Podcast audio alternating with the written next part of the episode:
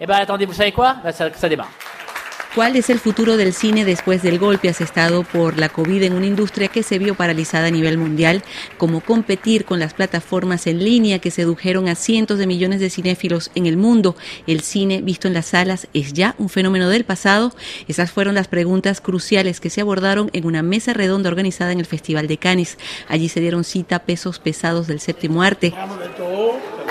El primero de ellos fue el doble ganador del Oscar, el mexicano Guillermo del Toro, quien subrayó las dificultades para los cineastas.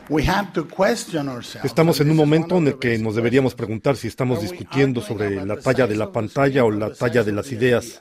Cuando hablamos de cine, ¿hablamos del soporte o de una propuesta estética, visual, sonora que nos transporta a lugares a los que ningún otro arte nos lleva? Creo que son temas sobre los que debemos reflexionar. Hoy en día, los que hacemos cine estamos más ocupados que nunca. Todo el mundo está haciendo una serie de televisión, un comercial, un video, una película para el cine, para una plataforma. Estamos produciendo más que nunca, pero no estamos disfrutando más contenidos que antes, porque la oferta es enorme. Estamos todos detrás de un tren que va demasiado rápido, pero corriendo fuera del tren.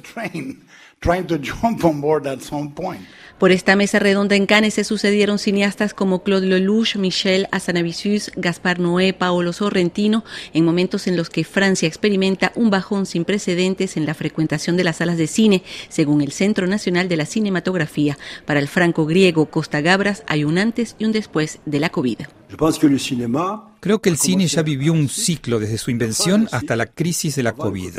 Antes de la pandemia se experimentó todo, pero la COVID inauguró una nueva era que implica quizás que encontremos otra forma de hacer cine. Y es que no solo el cine cambió, los espectadores también. Creo que tras la COVID somos todos diferentes. Yo soy de los que piensa que no es lo mismo ver una cinta en pantuflas en su casa que en su sala. Y por eso defiendo las salas. Pero las salas de cine están sufriendo un golpe muy violento. Lo que sí no ha cambiado es la necesidad de evadirnos. Seguimos necesitando historias. Todos los cineastas presentes en Cannes subrayaron la importancia de los festivales internacionales que siguen defendiendo la experiencia colectiva del cine. Desde el Festival de Cannes, Víctor Hull, María Carolina Piña, Radio Francia Internacional.